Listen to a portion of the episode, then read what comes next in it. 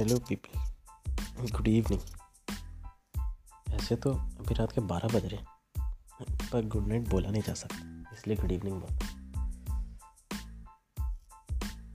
Basically मेरा first post card podcast है, इसलिए थोड़ा अजीब लग रहा है, पर धीरे धीरे आदत हो जाएगी। होप सो अपना पॉडकास्ट करियर बहुत अच्छा रहे। चल।